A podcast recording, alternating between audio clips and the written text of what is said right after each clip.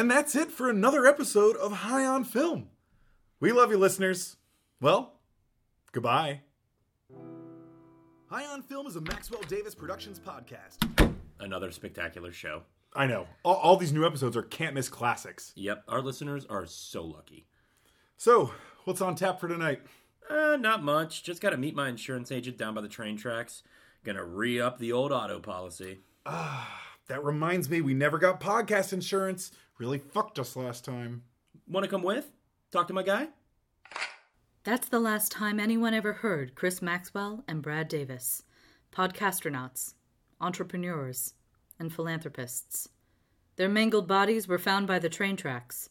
The insurance agent never showed, and the case is still open. I'm Karen F. Welcome to episode one of Murder Case. From Los Angeles, California, it's High on Film! Tonight, we've got Atul Singh and Double Indemnity. They give you matches when you buy cigars. All you gotta do is ask for them on tonight's episode.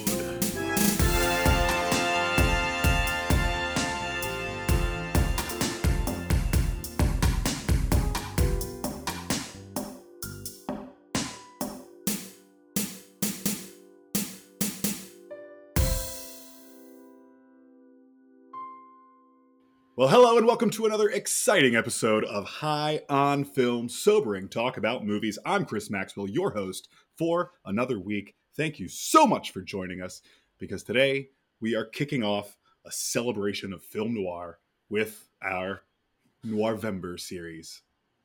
And it'll be a Noirvember to remember, certainly, because uh, one of my favorite podcasts, uh, a passion project of mine, uh, and uh, another gentleman who you'll be meeting very shortly, we have a podcast called Death at Sunset that is about to premiere. In fact, there's a trailer coming out this very Friday. How about that? So, we're doing four film noirs over the next four weeks, and boy oh boy, do we have a doozy today. Not only a doozy, a crime, a cold case on our hands, the likes we're all too familiar with because of the Oscar win of Green Book over Roma for Best Picture. Today we're watching Double Indemnity from 1944, directed by Billy Wilder, written by Billy Wilder and Raymond Chandler, from the novel by James M. Cain, one of the few screenplay credits Raymond Chandler actually has, and uh, a film that was nominated for seven Oscars and lost all seven, uh, three of which to a meandering, corny Bing Crosby pseudo musical called Going My Way. And that is a Oscar crime in my eyes because that movie was boring and this movie is near perfect. Let's get to the man right to my left. He is the podcaster of disaster and the Brad Davis that God gave us. It's my co-host and friend, Brad Davis. Hi, Chris. Hey, Brad, welcome. Happy to be here, as always. Yeah. Oh, happy to have you. How do you feel about this? Have you seen Going My Way? Do you have you seen you've seen some Bing Crosby movies? Yes. Yeah, I've seen some Bing Crosby movies. I have not seen Going My Way. Mm, you've made a good choice. yeah, you did not. You were not a fan. Uh, No, I was not. Especially once I found out that Double Indemnity lost three Oscars, oh, the big three too: directing, picture, and screenplay, to Going My Way. But uh, you've seen Double Indemnity before, I not all the way through. This was the first time all the way through. really? Yes. Oh, I did not know that. What'd you think? Fun fact. It's damn near perfect. It's so good. The dialogue is so quick and so smart, and the whole movie is extremely well done. I knew it, I, I knew it was a classic. I knew how revered it was, and it still floored me. Where do you put this on your Billy Wilder rankings? Up there with the apartment. Um, I love the apartment. This is it's close. It, that that's a coin toss between those two for me. They're both For so top good. two. Yeah, Nice. probably. Yeah, I, I think this might be my number one. Um, apartments up there, Lost Weekends up there. They're all made around the same time. Uh, but let's get to our guest. We have a guest today, a very special guest. He's never been on the show before. We're so happy to have him. He's actually going to be starring in the new season of Death at Sunset. Home is where the plate is. In that podcast, he plays Bob Duncan, one of the Los Angeles Volcanoes baseball team announcers. Atul Singh is here. He's a very funny uh, actor and sketch comedian. Welcome to the show, Atul. Hey, thank you. Thanks to both of you for having me. I appreciate it. This is going to be this is great. I'm excited. I uh, just from hearing your your start right there, I feel like my knowledge on films is going to be much less, which is good. I'm I'm going to look at it as an opportunity, and hopefully we'll be able to avail your insight on some questions I might have on all the names you've said so far. yes, please uh, ask away at your at your leisure as we go through the podcast. Uh, I plan on bringing a lot of them up again. Um, have you ever committed insurance fraud, Atul? Uh, no, no. Uh, okay. I, here's the thing. I I don't know if this is supposed. I'm supposed to expound, but I'll, I'll tell you this. I I've never had great luck with insurance either, but I know my sister once had her camera stolen off the top of a bus in Guatemala, and she had bought it with an American Express. And American Express, after seeing the police report, got her a new camera. Wow. So okay, that's nice. Good plug it's, for American Express. Yeah. That's one of the sponsors, right? yes, it's one of our sponsors of this season. Yeah. Yes. They've come through in a big way for us. And uh, yeah, it sounds like they have insurance agents like Edward G. Robinson plays in this one. Some really justice upholding, uh, crime sniffing uh, insurance adjusters. Is that what they're called? Cla- yeah, claim adjusters, Claims investigators, claim. investigators. Yeah. All right. Well, before we go any further, uh, maybe the listener is not too familiar with this movie. Maybe they are, and they just need a quick reminder. We've prepared a movie trailer to give you a little once over. Here it is. Office memorandum. Walter Neff to Barton Keyes, claims manager. Los Angeles, July 16th, 1938. Suppose you'll call this a confession when you hear it. Well, I don't like the word confession. In a world where insurance is sexy. The insurance ran out on the 15th. I'd hate to think of you having a smashed fender or something while you're not uh, fully covered. And dangerous. They'll hang you just as sure as ten times will buy a dollar. And I don't want you to hang, baby. And full of intrigue. Walter, I didn't do it, and I'm not going to do it. Not if there's an insurance company in the picture, baby. They know more tricks than a carload of monkeys. Walter Neff can't stop saying baby. I'm crazy about you, baby. I'm crazy about you, Walter. But when presented with the perfect crime by a married woman he once saw in a towel, he'll give up the good life at the drop of a hat. Who needs a hat in California? Phyllis Dietrichson wants a life insurance policy for her husband that he will never know about. With Walter's expertise, they'll commit the perfect murder to cash in big. Murder's never perfect. Always comes apart sooner or later. When two people are involved, it's usually sooner. Enter Barton Keyes, the best damn claims investigator you've ever seen, whose trade secret is indigestion. A little man in here. Every time one of these phonies comes along, he ties knots in my stomach. I can't eat. They were smart. They were careful. They planned every detail. But would it be enough? Paramount Pictures presents a story of burning passion and cold blooded murder. How could I have known that murder can sometimes smell like honeysuckle? Fred MacMurray, Barbara Stanwyck, and Edward G. Robinson. From the moment they met, it was murder. Kind of a crazy story with a crazy twist to it. One you didn't quite figure out. Billy Wilder's Double Indemnity. And nobody's pulling out. We went into this together and we're coming out at the end together. It's straight down the line for both of us. Remember? That was amazing. oh, thank you so much. Yeah. Yeah, but Brad and I put a lot of work into those. And uh, hopefully it sets everyone's mind in the in the world we're about to enter. And now it's time for trash. Star destroy.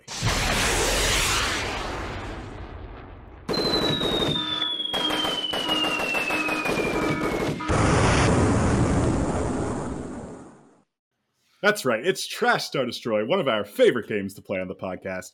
We're going to give you three movies of a similar ilk and ask you to do one of three things to each one of those. One, you get to trash, which means eliminate it from existence. One movie you get to star in in whatever role you'd like to take for your fragile actor ego heart. And a third movie then must be destroyed, which means that the only version of that film that has ever existed has been both written and directed by Mr. Michael Bay of The Rock fame. R.I.P. Sean Connery. Yes, much respect. Much respect. Yes, yeah. What and. I, I, can I just say, take a moment right there and say, uh, I I always thought The Rock was an amazing movie, and I, I, I perform, I do uh, improv and, and stand up, and I've referenced that quite a bit in trying to to kind of relate another joke or make an analogy. And the amount of times that references to The Rock have gone nowhere is uh, is quite surprising to me. Uh, I remember once very specifically doing a green flares joke, which is a very specific part of the movie at the end where Nicolas Cage waves green flares. I thought I was like, this is going to kill the audience. This audience is going to go nuts, and uh, it's not the case. It's not the case. I'm sorry. I, Brad and I must have not been at that show because I love The Rock. I think it is absolutely a masterpiece. Um, and I, I feel like Brad and I also make a lot of jokes about it. I mean, it was only a week or two ago we were talking about, uh, well, that's you. You're the Rocket Man. yeah. And I would have got the green flares joke. To me, it's the audience's fault that you did everything right in that situation. The audience is to blame if they don't get that reference. Brad, you you don't know how many of my shows the audience is to blame. I have I've been to some of your shows, and I will say, you you do better than you give yourself credit for. yeah, you got a lot of dumb audiences. I'm sorry, Atul. and we've been in a lot of them. Yeah, we've been to a number of them. Yes. All right, uh, Trash Star Destroy. Let's do this is Noir November, so let's do three film noir classics. Uh, we'll do John Huston's The Maltese Falcon, starring Humphrey Bogart. The movie we just watched, Billy Wilder's Double Indemnity with Fred MacMurray, and Orson Welles' Touch of Evil, starring Charlton Heston. Maltese Falcon, Double Indemnity, Touch of Evil, Trash Star Destroy. Brad, you want to kick us off? Absolutely. This is difficult now that I've seen Double Indemnity, uh, I think I have to star in that because of working with Billy Wilder, because that script is so damn good. What role I'm taking is the more difficult part. I think I'm taking Fred MacMurray's role, even though he's yeah. terrific. I can't take Edward G. Robinson's role because he is t- so good in it and just chews up the scenery. And I I can play a str- more the straight man than I can play the Edward G. Robinson character.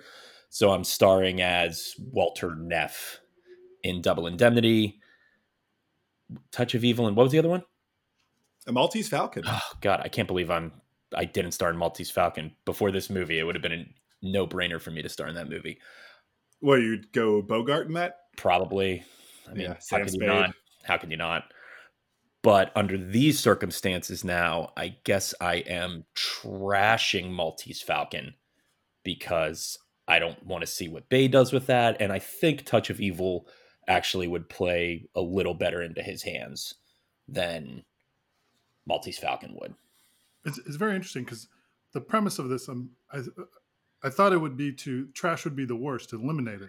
But the way it gets ranked is to, you'd rather see something die than hand it over to Michael Bay. Sometimes it depends on the circumstances, but yes, that's true. Sometimes you wish it wouldn't exist rather than allow Michael Bay to direct a version of it. Okay. So yeah. that's the way it goes sometimes. Yeah. I mean, I could easily star in any one of these. I think they're all three pretty fantastic movies. Agreed. Um, just to be different, I feel like Brad, you and I have been agreeing on a lot of these recently. I'm just gonna be a little different. i am going to star in Touch of Evil. I'm going to work with Orson Welles. Uh, I'm going to take out Charlton Heston. You're going to um, kill him. I'm, I'm going to pry that role from his cold dead hands, and uh, and it's going to be me, Orson Welles, and Janet Leigh uh, in a pretty masterful film noir. I'm very excited for that. And then I think I have to trash Maltese Falcon as much as I love it, just because I think I'd rather see Michael Bay tackle a love triangle insurance fraud. Um, I think it'd be really fun you know, Mark Wahlberg and Megan Fox. Uh, if we can still get Edward G. Robinson in there, actually, it's probably recast as maybe like John Turturro as Edward Ro- Ed- Edward G. Robinson's oh, part. That's good casting, actually, for a Bay yeah. movie. That's very spot on. Yeah, and I, I think that could that could work out pretty well. I mean, after all, Double Indemnity is almost remade as Body Heat, which is very much in a, a Michael Bay vein. I feel like. Oh yeah, you have a naked woman walking around that movie most of the time. That's right up Bay's alley. yeah, yeah. Well, I mean, it was more, you know, a steamier, sexier version. Yeah. Tomato, tomato. Tomato, tomato. Bay would love it. Atul, what are you going to do here?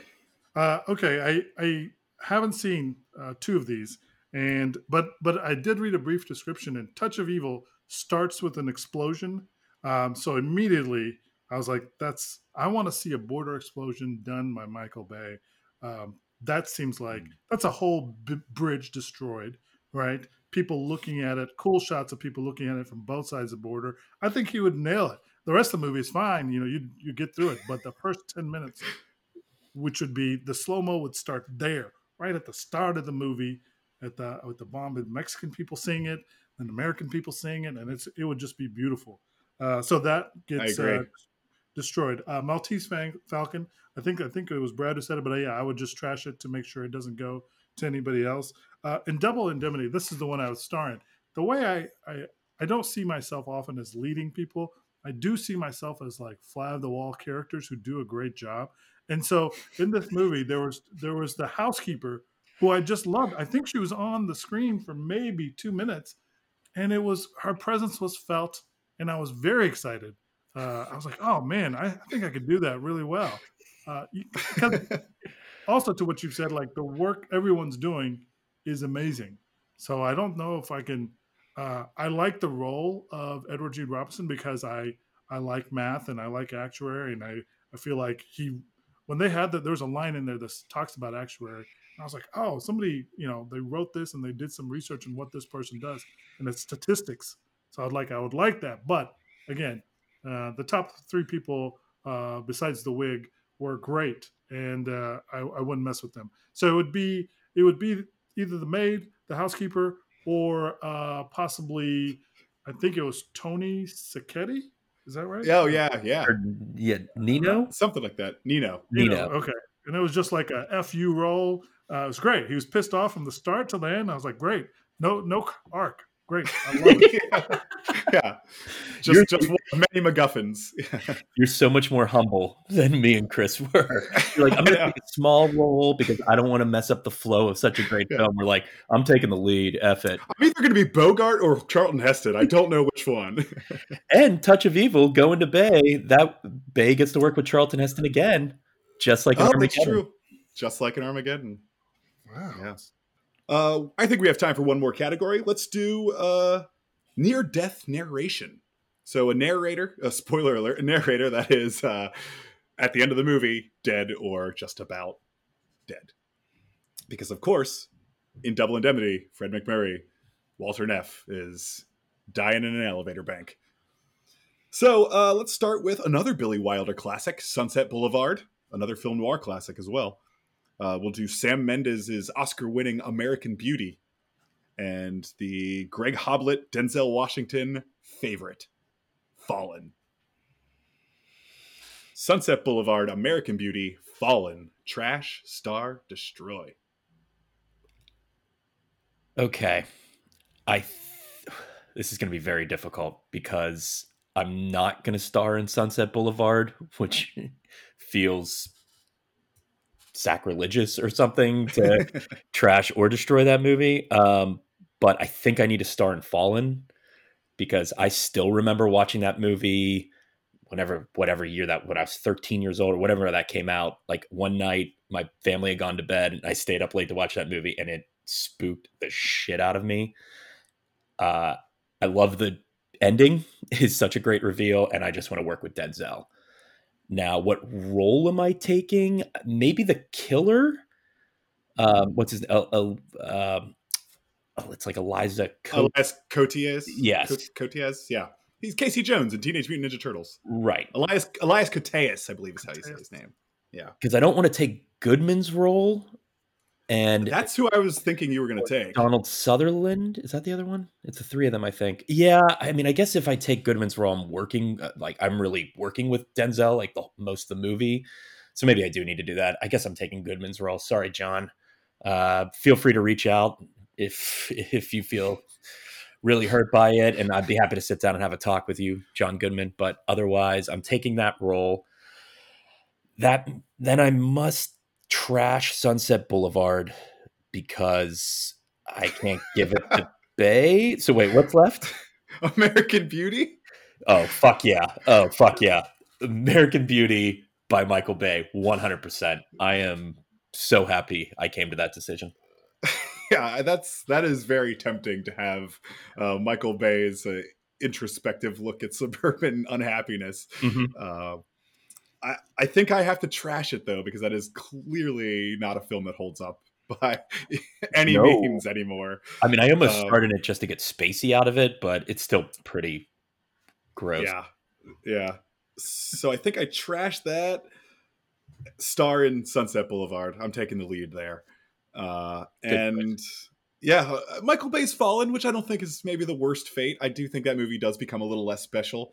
Uh, like you, Brad, I saw it what in middle school when it came out, and it floored me. The end of that movie just threw me for a loop. Um, and uh, yeah, I loved it so much, but unfortunately, Michael Bay will have to see what he can do. If he can re- retain Denzel on the cast, I have I have faith. That's a big step in the right direction. Yeah. Atul? Uh, well, first I'm trying to do some math to figure out how old both of you are. Um, middle school days. If I just mid thirties, mid to late. Uh, it doesn't matter. Okay, here's. Uh, I would like to work with Denzel. So again, I'll take any any role. I don't even care. If again, it could be one second role. It could be whatever. Uh, I, in those shows I was talking about, I used to uh, I used to try to do a Denzel impression, and uh, uh it wouldn't go too far, and it was mo- usually just a left. And, ah, ah, ah, okay, and I could only play, only thing I could do was say Jake. So any anytime I was a character on stage who was being Denzel, the other person automatically had to be Jake from Training Day.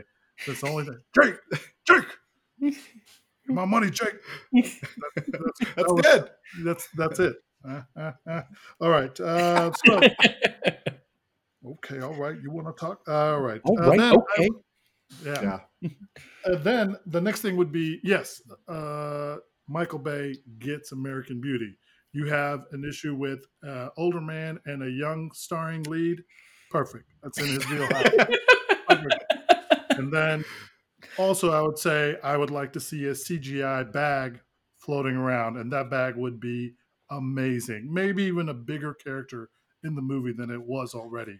Um, so th- there, there's some things he could work there um, that I think that would make it a true Michael Bay production. I would um, love his pass on the script. I would love to really read that. Yeah, it would trim it down. Let's get it down 60, 70 pages max. Uh, then I would, yeah, for that reason, I would trash uh, Sunset Boulevard. Um, and then I, am I, was there a TV show also called Sunset something? And Studio got, 60 on the Sunset Strip? Here's here's the connection I made. It was Billy, uh, uh, Ray Chandler, right? From Double Indemnity. And then I got Chandler stuck in my head. Then Su- Sunset. And so I was like, oh, Chandler from Friends was on a TV show called Sunset. Yes, that, yep. that is. Does, Studio does 60 on the Sunset Strip, the uh, the 30 Rock rival that didn't survive. Aaron oh. Sorkin oh. show. It wasn't Aaron Sorkin. Okay. Yeah, right. yeah, yeah. yeah. Uh, so for no reason uh, but that connection, I've trashed it. okay. Sorry to hear that. Perfectly yeah. viable. Yeah. Yeah. I'm going to be Chandler Bing in Sunset Boulevard. Um, he was great in that movie. Yeah. It's the pictures that got small. He really was. He really was. Uh, that's how you play Trash Star Destroy. We're going to take a quick break and we're going to be right back to dig into this movie a little more with Atul Singh, Double Indemnity, High on Film, coming back at you in just a second.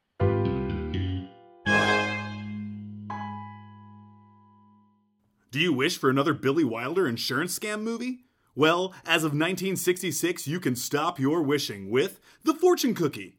Wilder teams with Jack Lemmon for the fourth time and pairs him with Walter Matthau in their first on screen collaboration. Lemmon plays a photographer who gets plowed over by a football player, and in an Oscar winning performance, Matthau plays his slippery lawyer, milking the mild injury for all it's worth. Because even in fiction, the Cleveland Browns can do nothing right. Some people will do anything for money. The fortune cookie. Not to be confused with Cookie's Fortune.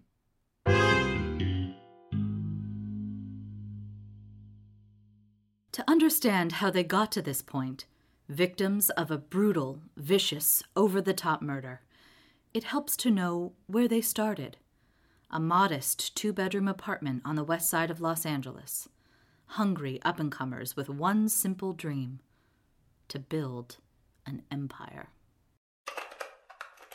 Boy, with the first season of High on Film in the books, it feels like we're on top of the world. It's so cool. You know what's cooler than one podcast? Two podcasts. Is it? Yes, Brad. We're going to do something that's never been done before a radio play. Wow. What's that? It's like a movie, but only the sound. And people want that? Uh, more than anything. Or at least th- they will when they find out about it. And with that unearned confidence, their second podcast was launched into the world.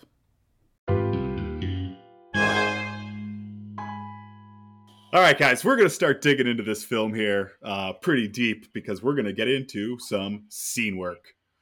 Uh, we're an optimistic podcast, so we're going to start things off optimistically with best scene. What's the best scene in Double Indemnity? Uh, we're to do this in a in a ranking, a three, two, one, uh, as far as your top three best scenes. Brad, you want to kick it off? Absolutely. I think the number three scene in the movie is when uh, Walter Neff is called to Keyes's office, and as he's walking in, Jackson, uh, Mr. Jackson or whatever his name is, the guy from the train, is sitting outside, and as he walks in, he says, "The last man I wanted to see." And yeah, so pretty, yeah, like three quarters of the way through the movie, the crime has already been committed, and Keyes uh, unknowingly surprises Neff by having Jackson outside the office, the man who was on the back of the train. And uh, Neff goes in, and Keyes basically lays out what he thinks happened, which is exactly what happened. He nails it perfectly. and then brings Jackson in, and the suspense of Jackson being in the room with Neff, having Neff having b- pretended to be um, uh, the the husband. I can't think of the name now uh, on the train would Dietrichson. Yes, Dietrichson would make you think he could recognize him. So the tension of them just in the office together is palpable. Uh, yeah, it's a terrific scene. There's a moment where even he turns his back to him. Neff does, and I think, and then he slowly moves to the other side, and that's when the guy starts looking and is like, "You're the Neffs from Oregon." And, right. Uh, he starts questioning him about how he recognize. Like, I think I recognize you from somewhere. Without saying, I recognize you from somewhere. Right. I don't think that phrase is in there, which is great. I was like, oh, you're just kind of showing me how you're doing it instead of like walking me through every single thought process. Yeah, holding your hand through it. Uh, number two for me is the uh, basically the whole setup in the murder, the paper and the bells, him him setting up his alibi, him going down the back steps, like that whole sequence of basically the murder uh, is great, is smart, shows you how they break it all down. Really, I, I love seeing somebody try to pull off the perfect murder and thinking that they can do it because they almost never can in the movies. Yeah. Obviously. In real life, you can pull it off all the time putting the cards in the bells is super clever to know if anyone calls or, or, rings his bell at home. Making sure the guy who's washing his car sees him twice, really great. Getting the call back from his coworker, answering like whatever question he needed answered was great. Like to really solidify his alibi, which I, I mean, it's so important for Keyes to not suspect Neff the whole time. It's it's a wonderful setup because he left his rate book at the office so he could make that call to his colleague and get the data he needed.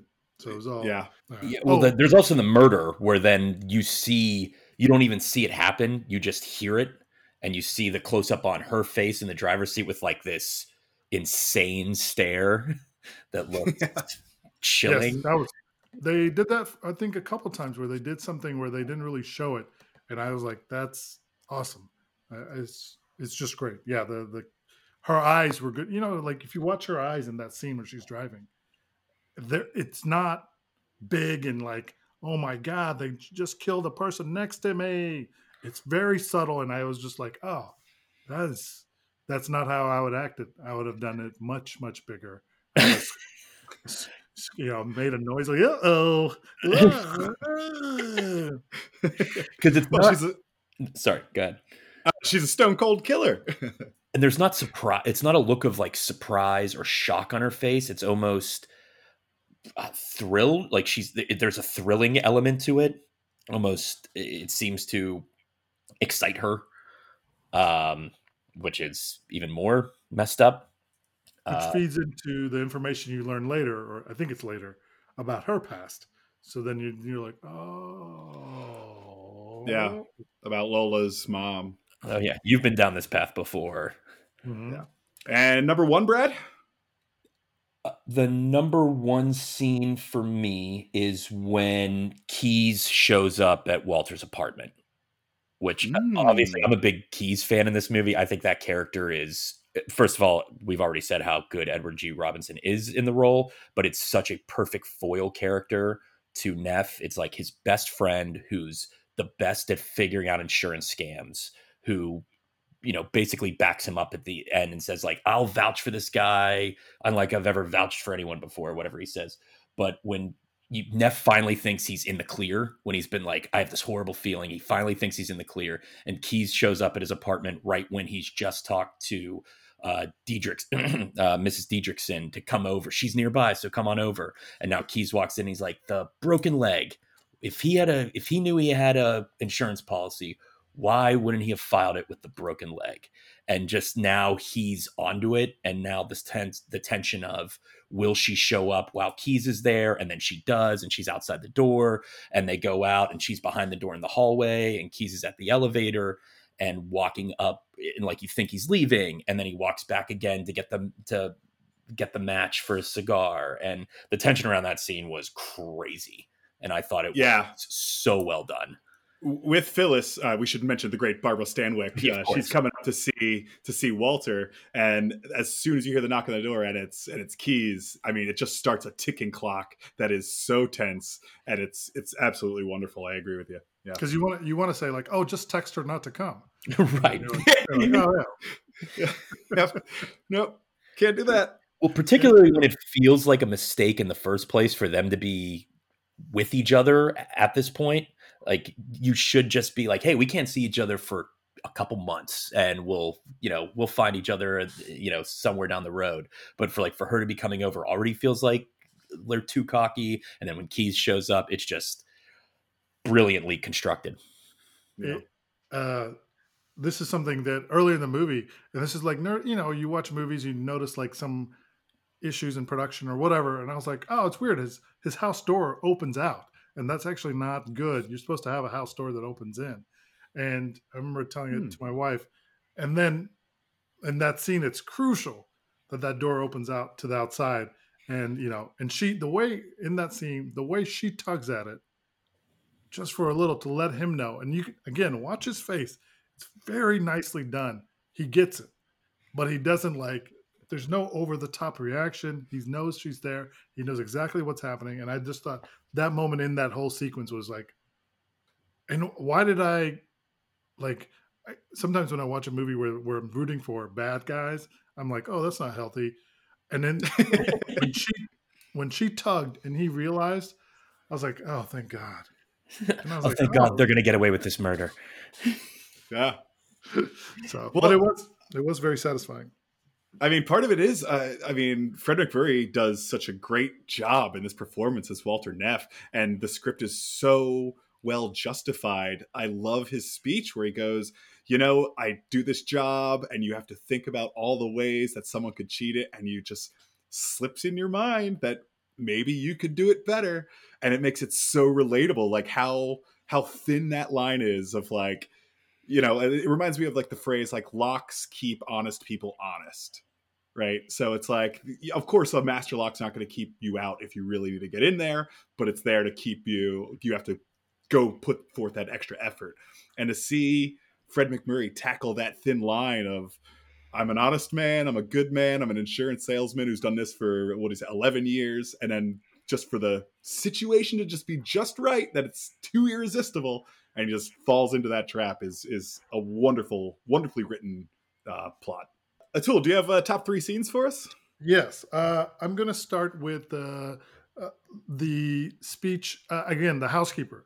Again, it's very short. I Thought it was great. I think she has like an attitude. She's great. She like gets, and then she's like a slight plot point uh, later when she, uh, Phyllis is, you know, informing Walter that you know maybe there's something more when she says, "Oh, the housekeeper has the day off today." Um, so yeah, I, I thought I like I like those moments where it's not too much, but is just great, and this character actor or this actor who's got a day role or whatever just nails their part and uh, gives me some more environment to to work off of. Uh, I actually had written down the murder, so Brad, exactly the car ride, um, and then just cutting over to her camera. And sometimes I feel like uh, when you're working on these things in either script or movie production, whatever, you can take some of the hassle out of your work by being like, okay, now we have to show this really weird thing. And we're like, what if we just show the reaction to it? And it's it's it's great. I like that. So the murder scene. Yeah, uh, I think that's a like sometimes the, the imagination is your imagination can play more on it than actually seeing it. Like seeing, especially in 44, like watching him strangle the guy would probably look a little. I mean, it could look terrifying, but it could also look a little cheesy or just not as like, uh, you know. And probably against code, actually. I don't know if they'd actually been able to show as gruesome a strangling as they as it would be from the backseat of a car. And the and I did want to mention too. I love also the triggering of like she's turning off the like where are you going? And the honking of the horn to trigger him to sit to let him know that it's time to time to do a little strangling. Uh, so uh, so great. It's time to do a little strangling. Uh, sorry to interrupt, but yes, I just wanted to mention that. No, please. It's uh, and the last scene was um, I thought this movie at no point was I like, uh, what time is it? Uh, what, what are we doing? Like from the get go, I was like, what? Oh, oh. And so his starting monologue when he comes into his office, um, and sidebar, lighting that match that way blows my mind. yeah. What kind of fingernails does Fred MacMurray have on him to just light it with his thumbnail like that? And he and they do it like seven, eight times in the movie, and it's you know it comes back again to that hallway scene where he does it for uh, the Keyes character. It's a tough thing to do. I I don't think I can do it. There's there's been times in the past where I've had a lighter and I try to learn like quick, cool ways to light Die Hard. Uh, I think when he smoked in Die Hard, I was like, "Oh, that's is that the coolest thing in the world to smoke?" And, he, and he, he, he lights it in the little shaft, and it just looks cool. And there's a there's a very specific way uh, that I like have like not cousins, but like people in India sometimes light a, a match in a way where they cup it as well, and so it's a two hand light, and then the match stays lit in the cupping of their hands. And that way the wind is blocked and you and i always like that's very cool and i would try it i would burn my hand and that's exactly what i thought of when he did that. But he i believe in the start it's almost one take for a long time from the from the point he sits down till he explains a lot of stuff when he starts recording uh, which i didn't know what that device was until he started using it um, but but i thought it was i think it, i don't even think they zoom in like i think they just sit on him and he just takes his time and i and, I was I was in. I didn't write down what like any of the lines from it, but that opening monologue is so good and so perfectly sets you into a noir of just like quippy, quick line dialogue that he just boom, boom, boom just fires through. That opening monologue is terrific. It is so well written. So yeah, great it speaks into the dictaphone. Yeah. Um, boy, guys, it's this is crazy. I mean, this movie's so good. Uh, we all have fairly different things. I mean, there's some overlap, but you'll see here. My number three is actually uh, the scene you mentioned earlier, Atul, with Edward G. Robinson when he goes through the actuarials and he goes through um, all the suicide stats and he is hammering away against his higher up, saying like, "Have you even done the research? Like, because of course he wants to disavow this incredibly huge claim, and the performance that Edward G. Robinson just gives in that scene is just put me on my ass. It was so good when he just goes suicide by this, by race, by location, by you know all kinds of stats. Just starts rolling those out to prove him wrong is just outstanding. I, I love it. And then he ends it with just chugging a full glass of water. Uh, I just, I, I really enjoyed that scene. Well, I had to. Oh, sorry. Sorry, interrupt. No, oh, no. I was just going to say, particularly when you enter that scene thinking Keyes is going to go against Neff, like that's the person you're worried about, and he delivers an entire argument in his favor. Yeah, well, you know Keyes is their the hardest uh, investigating guy, so you're just waiting for that shoe to drop. And I and that was the point where I was like, "Oh, we're we're scot free. We're good. Hey, team, good job. We're all good. Let's have pie Movie. tonight. Let's go. yeah, movie's over. They got away with it. Let's go eat popcorn. Yeah, we fooled Keyes. We did it. Uh, number two, yeah, uh, the murder. Um, but I'm actually going to focus on after the murder and actually the setup for the body. I think is so good. The tension on the train is so high strung um, just because you keep getting those unexpected MacGuffins, like the rider out back when he gets out of there, and then he has to keep his back to him and get him out of there. So he asks for the cigarette case. Um, and then he jumps off, and then the car won't start when he gets in the car with Barbara Stanwyck again. And you know, it means nothing, but it just it makes your heart stop for that couple of moments, and it's just so good. I, I just I, I drool over those scenes. Um, uh, the car not starting was uh, again they got me because I was like, oh, this is where it turns. Okay, got caught. All right, well, it was bound to happen. Done. Here we go. So I was like, and then I started like, okay, the cops will get here. Uh, the body will be found, and then the cops. Will, and I, and then it starts, and I was like, oh, why you little, you little crazy little things, you're getting away with it again.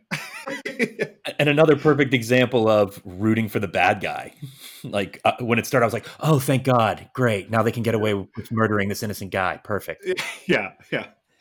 Uh, and number one for me um, is Fred MacMurray. He's so damn smooth. He's so damn good in his performance. Um, like you said, the opening monologue is just perfect into the dictaphone, and I'd say all the way through his first scene with Barbara Stanwyck um, Phyllis when they're verbally sparring. Like, suppose I was a cop on a motorcycle. Oh, suppose you wrote me a ticket and I gave you a kiss. Suppose you gave my husband a kiss or whatever. Like, uh, it's just, it's not that. Uh, it's more clever than what I just did, but it's so good, and their their chemistry off one another, and the the pacing is spot on. It's like it, it's a it, it's a more high stakes his girl Friday. Like that's how tight that dialogue is.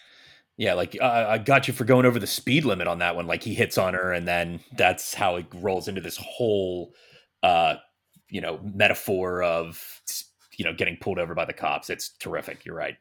Yeah. If there's a best scene, it must mean there's a worse scene.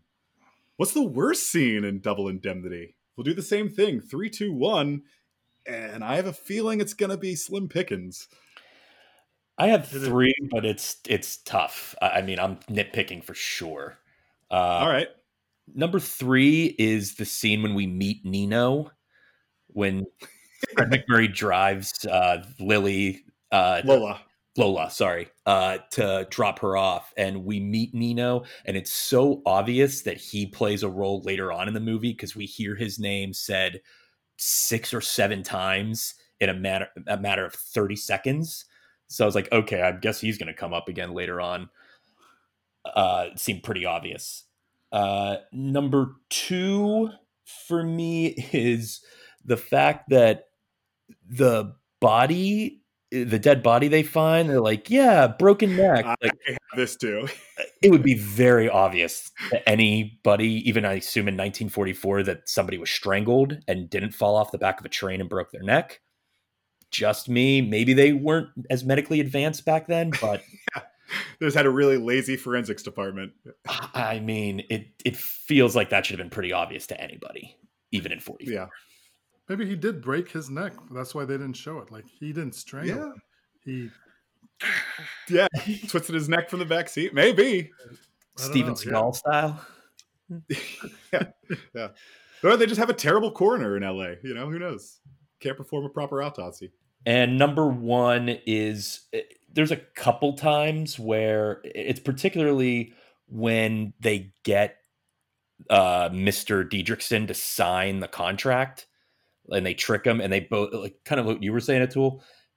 Every they play it so uh, subtle in so many other times, but there's this over the top moment of uh, Phyllis and Walter looking at each other when he's signing the contract and give like these big eyes, like he's doing it, he's doing it, and then when they're lead when they finally sign the contracts, the husband goes upstairs and they have this long conversation outside the door about which the dialogue in it's good, but the fact that they're like talking about, oh yeah, we got him to do it, like right outside their front door, seems like setting themselves up for a disaster. Like they don't get caught or anything really, but it doesn't feel like they're being and it happens a couple times like at the market as well where for two people who just committed a murder you're not being careful enough mm-hmm. Yes i agree Atul, do you have three do you have three yeah. things you can complain about yeah, well that's the thing is you're right it's i bought it all they finding three scenes in here that were not uh, uh worse or the bad or whatever it was very difficult because i was entertained throughout and i didn't think anything was like that was unnecessary um, everything was kind of there for a purpose. But uh, yeah, I'll I'll stop at bottom, the bottom third or whatever the last one. Um, Number three, the grocery store. Yes, the bo- not the top third, not the top two thirds. That's where I'm going to start. Um, was the the grocery store because, and later on when she's being followed and you see a guy follow her and she comes into the grocery store. I guess the grocery store. The main thing that annoyed me was the low levels of shelves, which I'm sure that's just how society was. And I was like, why? In my in my head, I was like, why aren't grocery stores like that anymore? It'd be great if I could just stand up and just view over multiple aisles and just down like 10 aisles i could see everything and then i realized like they can store more shit if the aisles the, the, yeah they're bigger so uh but you i gotta yeah. think of it like a 7-eleven you can see over the aisles in the 7-eleven yeah oh that's good point. yeah yeah yeah then Tony, yeah, not Tony. Gosh, Nino. Nino. Nino. Nino. Yeah, that first scene of him is super aggressive, and I do like the background that Lola gives on Nino, which is like he's a USC med dropout. Something else happens to him, and I was like, I'm pretty sure I've heard that story in the last six months in this town. like, it's a it's a it's a classic washed up LA person, and it was great. I was like, um, very nice. I, I, thought, but him, him, I was just like, why? If I was Walter, like, why, why are you so angry? What is happening right now? And then yeah. Byron Barr, the actor there. Byron Barr, classic. Um, then uh, Norton, Norton, the office meeting with Norton. I did find Norton to be the, yeah, the the weakest link in the probably the entire cast. Uh, that scene, it was pivotal and I think I don't know something about Norton just rubbed. I I love that kind of role. I would love to play like just a spoiled kid who's inherited the company and just thinks he knows everything about it, and uh, you know hasn't really worked for it like somebody like Keyes has who's done the research. But I just thought his his performance was just a little weird, and uh, and I didn't care for it. So I was like, and again, this is it was just fine, and this is forcing me to pick three. Oh yes, yeah, yeah. I, I I'm not it was i was thinking about well probably like two thirds of the way through the movie i was like i don't think that scene's come yet and i was like i don't know if i'm going to find anything better and so it was just like going back and trying to find something that maybe at one point i was like ah and it was it was norton yeah i mean like i said a, a fantastic movie should have won best picture in 1944 but alas here we are I think it does go without saying this is a pretty damn perfect movie. My three are real small things. Um, I guess my three is that Phyllis falls in love with him after shooting him at the end. Where while I like the romance of the situation that they set up, I like that she's like, I fell in love with you. That's why I couldn't shoot you again to kill you, um, which essentially dooms her to death. Um, I just thought it was a weird choice. A little unearned. Yeah. Yeah, a little unearned, especially because she's been so heartless the whole time. She's been manipulating everybody for years now. So for her to suddenly be like, oh, you know what? Maybe Walter Neff is a charmer and I could love him. And I'm going to hand him moment. yeah, yeah. When when you have a uh, gun when you have a gun in your hand is when you really find out who you love. yes. That should be crocheted yeah. on a pillow. yeah. Yeah, that is that is an important piece of Americana. Number two for me is that why doesn't Walter Neff kick Lola out of his car immediately? He's setting up mur- the murder of her dad with her stepmom. She's in his car when he leaves the house. She's like, "Oh, I just thought you could give me a ride." He has. To, I would be like, "No, no, no, underage girl, get out of my car! I am not sneaking around your parents. I mean, un- more than I already am. like, I, I, just think it's a sloppy move that he should have known better. Uh, and number two for me is is the one you said already, Brad, that the body is presumably strangled and then left on the train tracks, and no one picks that up in all the investigation that goes on. But Atul, you're right. Maybe they just uh, give him a quick neck snap. Although I think the sound design suggests otherwise. And then I think I'll... you hear more of a ah, than a. yeah, that's true. That's true. The the Foley team was not uh, not equipped to do it. yeah, yeah. So that was your was that your number one or number two, Chris? That's number your, one. That's number, that one. number two was why does Walter Neff let Lola in his car to begin with, and three was the falling in love between gunshots. Well, guys, it's time for America's number one podcast game.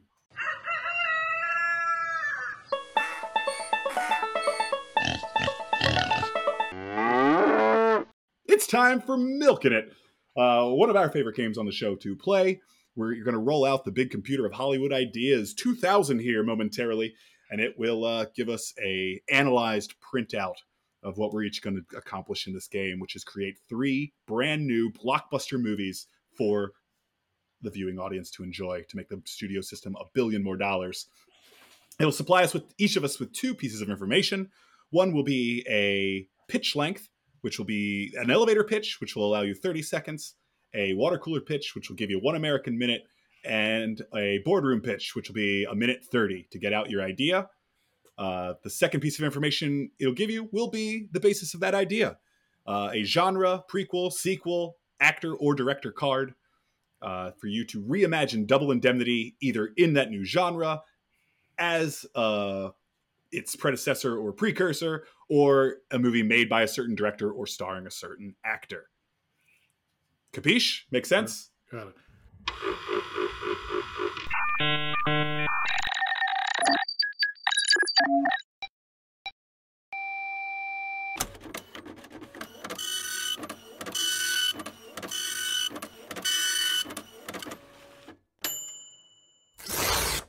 right, got the readout here, guys. Uh, oh, I'm first up with the elevator pitch, 30 seconds, and I will be doing Double Indemnity starring Tom Hanks. So that's hmm. exciting. Uh, Brad, it's got you next for the water cooler pitch. That is correct. And one am, minute for you. And I am doing a creature feature. Oh, very interesting. Yes. A little late, for, one week late for Halloween, but we'll take it. Uh, and Atul boardroom pitch, minute 30 seconds and I'm going to be. Uh, looks like I'm going to be t- doing turning double indemnity into a biography. Hmm. All right, double indemnity into a biography. Yes, yes, fantastic. Uh, we're going to take a few minutes to gather our thoughts, and we'll be right back with three brand new movies for your listening enjoyment.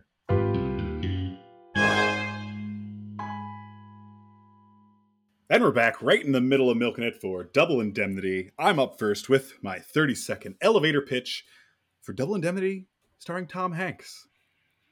So here we go. All right, uh, we're remaking the classic, uh, built-in audience already. It's Double Indemnity, but this time we got Tom Hanks. He's Walter Neff, uh, the up-and-coming insurance agent at a huge insurance for, firm. Uh, as he expands his territory, he finds he infringes on a small Dietrichson family insurance company. He ends up falling for Miss, uh, Mr. Dietrichson's wife, Phyllis, Meg Ryan in this film, of course. Uh, they end up to plot uh, to kill her husband and collect big while helping Hank's insurance giant gain ground. It's a rom com caper called Covered.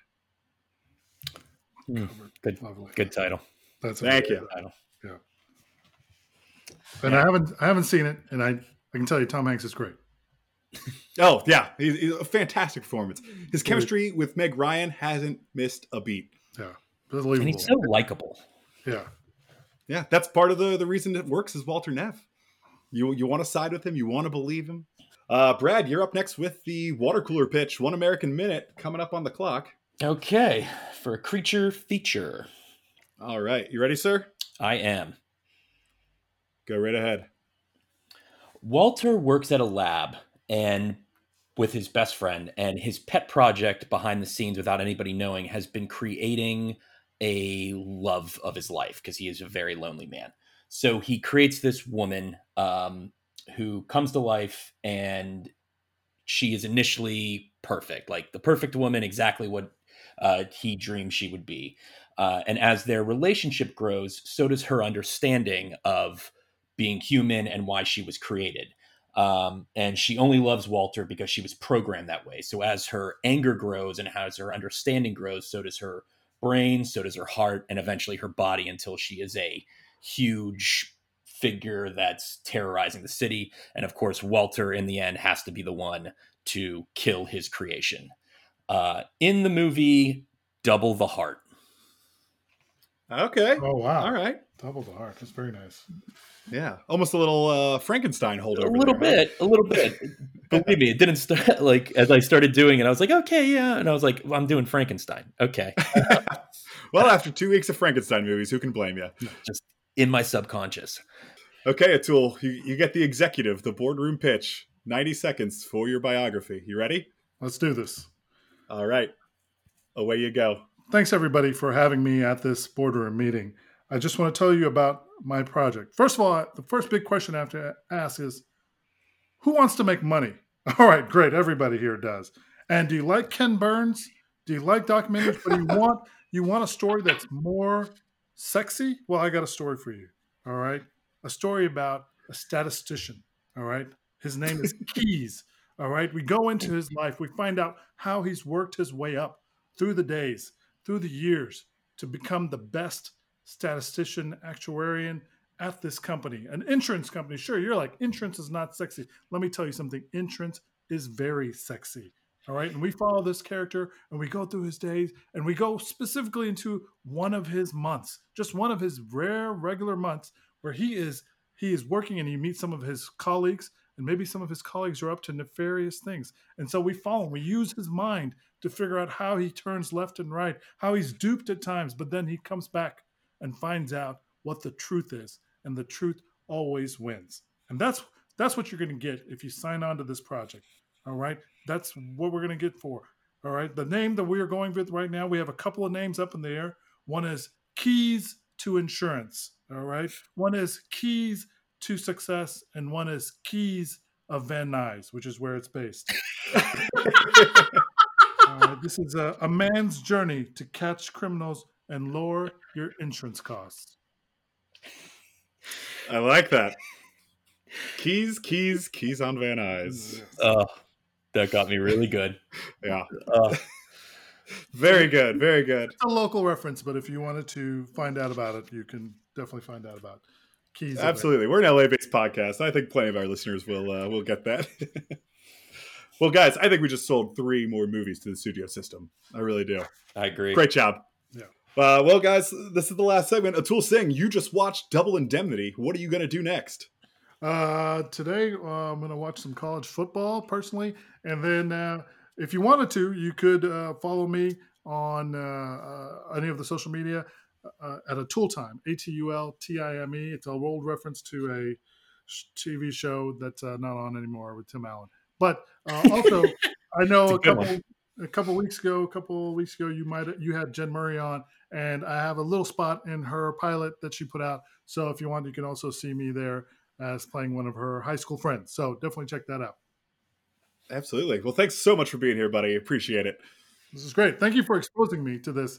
Uh, and I'm gonna definitely follow up with all the movies that I didn't see, and I'm gonna I'm gonna look up Bing Crosby and going my way. Oh, don't don't watch Going My Way. Don't go. Don't watch Going My Way. The the best thing about it is um, what does this say? Uh, Singing on a Star. That song comes from that movie, and it won Best Original Song that year. Singing on the Rain or Singing on the Star? Uh, singing on a Star. Swinging on a Star. Singing on a Star. Oh, okay. It must be Singing on a Star. Yeah, like I.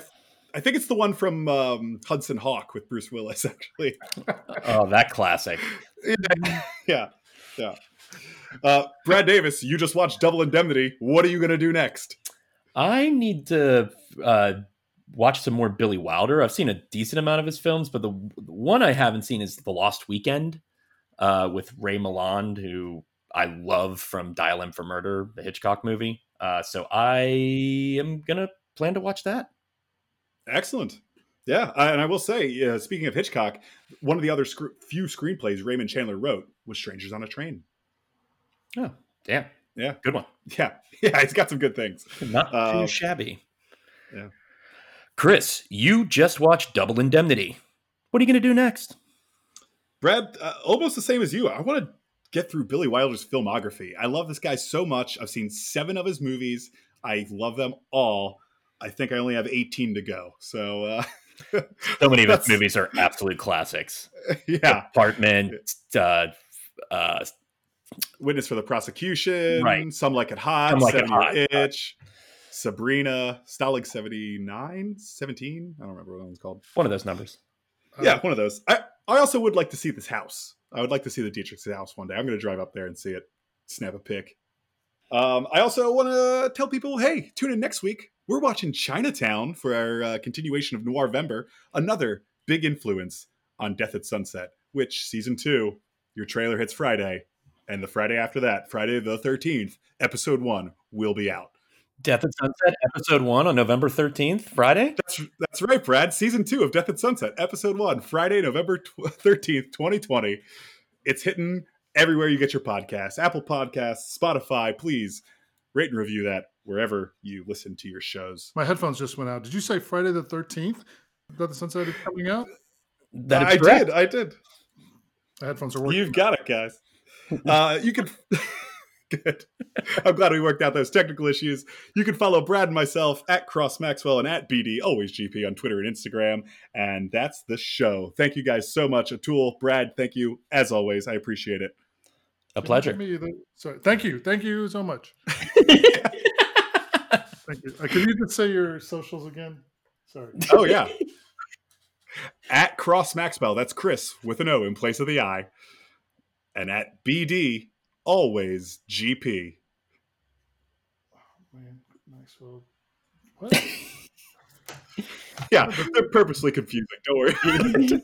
GDBD Maxwell. Yeah, right. BD Brad Davis, always oh. GP Gangsta's Paradise. No, it's not. It definitely no, is. It absolutely is. It's Coolio. Always cool. Ah, it's always Coolio. Got it. Got it. And cross cross. Okay, great. Sorry about that. Do you want to end it again? That way I don't fuck it up. sure, sure. Yeah. Atul, Brad, thank you so much. Uh, appreciate you guys doing the show. Brad, as always. And listeners, we love you. Thanks for listening. We'll see you next week. Goodbye.